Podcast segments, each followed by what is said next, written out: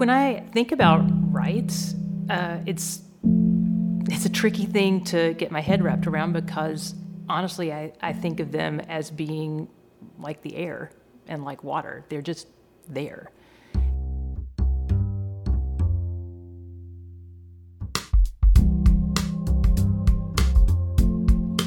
Only when I have run up against them being threatened or taken away have I really put my head to thinking about them. Or when thinking about groups that it is very obvious that they have been denied.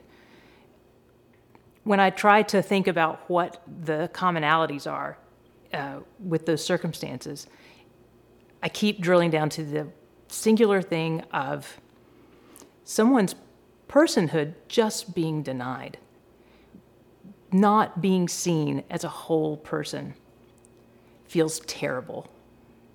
It, it's a completely uh, disenfranchising and unsettling wave to pass over you, to realize that the group you're in, the audience that you're part of, you're not. All of a sudden, you are seen as the other and different and somehow lesser than.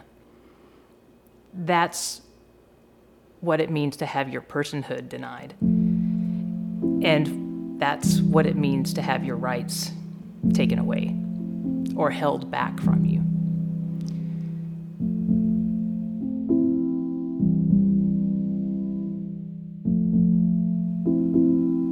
The summer of 2022 has been a summer where I felt that more distinctly than perhaps ever in my life.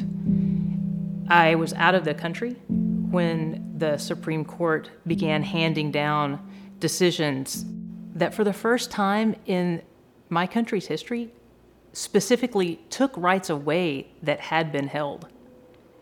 And I felt not only displaced because I was not in the country at the time, but displaced because the country that I thought I had known was so not mine any longer, and that I was less than. I left more of a person than I would return in the eyes of my country.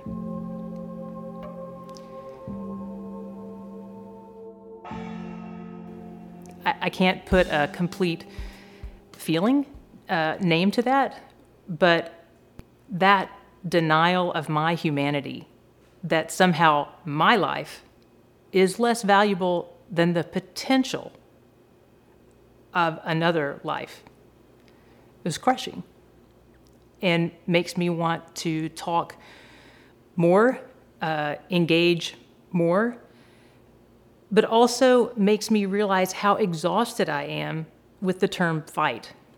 The, the fight for rights that I don't believe should be something that has to be fought for because they are like the air and like the water. They're simply the rights of being human.